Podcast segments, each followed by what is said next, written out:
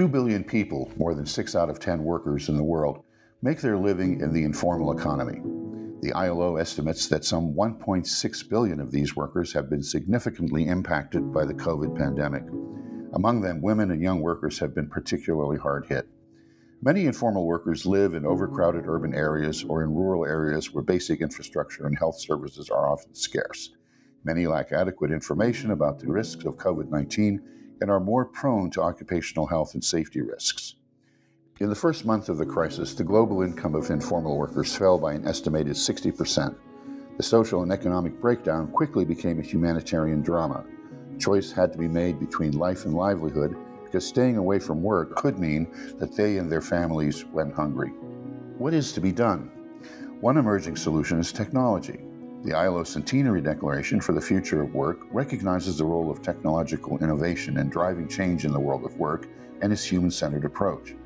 It also promotes harnessing the potential of technological progress to achieve decent work and sustainable development. Here to discuss this are ILO Employment Policy Specialist Juan Chacaltana and Technical Officer Vicky Leung. Vicky, Juan, welcome to the program. My first question may be obvious to some, but how do you define the informal economy or informality? And can you give us some background on the impact of the COVID pandemic on workers in this section? Juan? Thanks, Tom. Informality is a concept that was coined by the ILO back in 1972.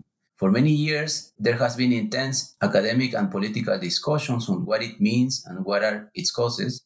After years of debates, in 2015, tripartite uh, representatives from all over the world agreed on an international instrument, what we call ILO Recommendation 204, that states that the term informal economy refers to all economic activities by workers and economic units that are in law or in practice not covered or insufficiently covered by formal arrangements. These formal arrangements refer, for example, to having social security or being registered as a business, for example. Recommendation 204 also explicitly states that the informal economy does not cover illicit activities in particular the provision of services or the production, sale, possession, or use of goods forbidden by law, such as the illicit production and trafficking of drugs, the illicit manufacturing of and trafficking in firearms, trafficking in persons, and money laundering. COVID 19 has affected the informal economy disproportionately. Eh, on the one hand, in some cases, due to the fact that informality is more prevalent in sectors that require contact, such as commerce, restaurants, personal services, for example, workers and businesses in the informal economy have been more exposed to the virus that causes COVID 19, facing particular risk due to the fact that, by definition, they lack social protection mechanisms, for example. On the other hand, in cases where restrictions to mobility were imposed, due to the fact that the pandemic was affecting severely a particular country, workers and economic units in the formal economy were also more affected as during the confinement they could not operate as usual. Uh, for these reasons, in some cases, we have seen even reductions in informality during the period of lockdown, accompanied by an increase in, in inactivity rates. When they do not work, informal workers typically do not declare themselves as unemployed, as for example, there are no unemployment insurance or similar benefits for them. However, there is a risk that jobs might recover, but predominantly through growth in informal jobs. The crisis is leaving important scars in groups typically overrepresented in the informal economy, such as the youth, women, and the less educated. And at the same time, the crisis is leaving significant scars in the capacities of the labor market to generate formal jobs which will probably take more time to recover. Thanks, Juan. From the policy perspective, you are talking about a new trend towards e formality. What exactly does this mean? How can what you call e formalization policies help support the transition to the formal economy? Could you share with us some examples of these technologies that are working and what we can learn from them? Vicky? When we talk about e formality, we mean applying digital technologies to support the design and implementation of what we call e-formalization policies. This relates to e-government initiatives, or rather the digitalization of public services, that facilitate the transition to formality directly or indirectly. At its core, e government aims at improving the connection between the citizens and their governments and making public service delivery more effective, accessible, and responsive to their needs. It also increases participation in decision making and makes public institutions more transparent and accountable. And we have identified three pathways towards formality.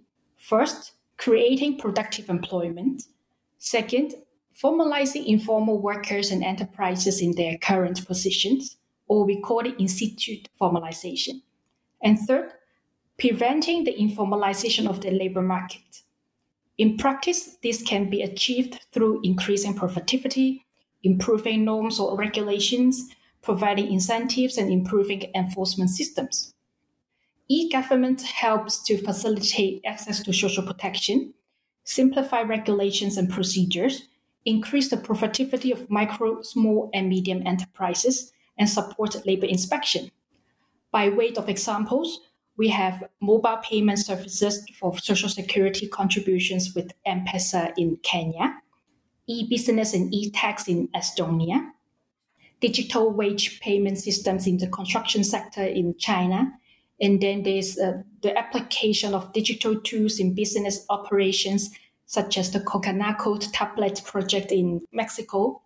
And finally, we have the digital labor inspector programs in Sri Lanka what have been some of these lessons learned? I would summarize this as follows. Technology can have both a positive and negative impact in the world of work. For example, it can create new forms of informal employment in the gig economy. On the positive side, such as e formality, technology can help to overcome physical barriers and be used to, to deliver public services from a distance. This is especially helpful in supporting those living in rural areas and who are mainly informal workers for their transition to formality and inclusion. Thanks very much, Vicki. Sounds like we are in the early stages in the evolution to new policies. How has the pandemic impacted this process? Juan. The pandemic has introduced a disruption, a discontinuity in the use of new technologies, and has generated innovations in many areas of policymaking including informality. The digital transformation of labor markets is a process that was evolving rapidly before COVID 19 and has gained even more speed due to the pandemic. This digital transformation was happening at a very uneven pace across countries, but the crisis has encouraged many countries to invest in digital infrastructure, human capital, or even uh, online applications in a process that seems irreversible. In this context, the digital transformation of policymaking was not happening at the same speed as the digital transformation of the labor market. But those investments that I mentioned uh, before due to the crisis have the potential to accelerate this process. There has been progress in the use of digital payments, for example, which is a form of formalization of transactions.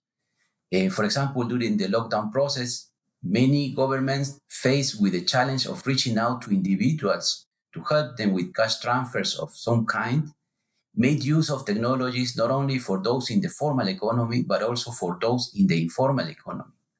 In some countries, for the first time, they had to use electronic records of populations typically away or even sometimes excluded from the states, and technologies helped to facilitate this process more rapidly. Uh, not in all cases were this process used with the explicit purpose of informalizations, but in some cases, the use of money transfers, for example, implied an acceptance of including the populations in the national registries, an important step toward formality.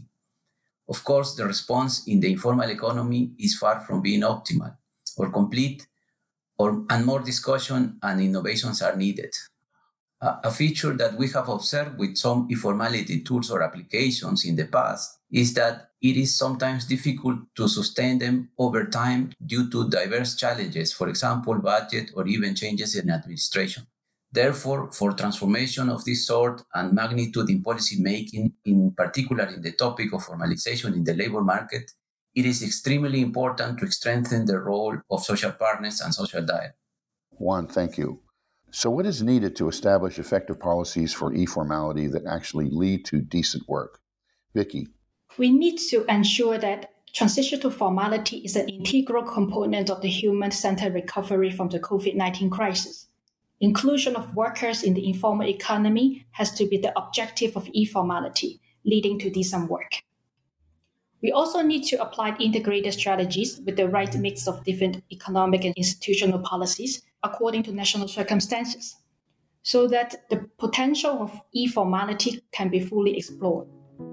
Lastly, no matter what kind of transformations technology may bring in the post COVID 19 world of work, tripartite social dialogue, that is, the participation of representatives of governments, employers, and workers, remains the vehicle for ensuring that transition to formality leads to better and decent jobs. Informal economy actors know their own problems and concerns best, and social dialogue provides them with a channel for their voices to be heard in policy making for their transition to formality. Thank you, Vicky, for that interesting response. The pandemic has brought many of these issues to light so they can no longer be ignored. Given the magnitude and decent work deficits associated with the informal economy, there is an urgency to tackle these issues with an integrated approach that can bring more robust results. I want to thank Vicki and Juan again for joining us today to highlight these issues. I'm Tom Netter, and you've been listening to the ILO podcast series Global Challenges, Global Solutions, COVID 19, and the Employment Policy Response. Thank you for your time.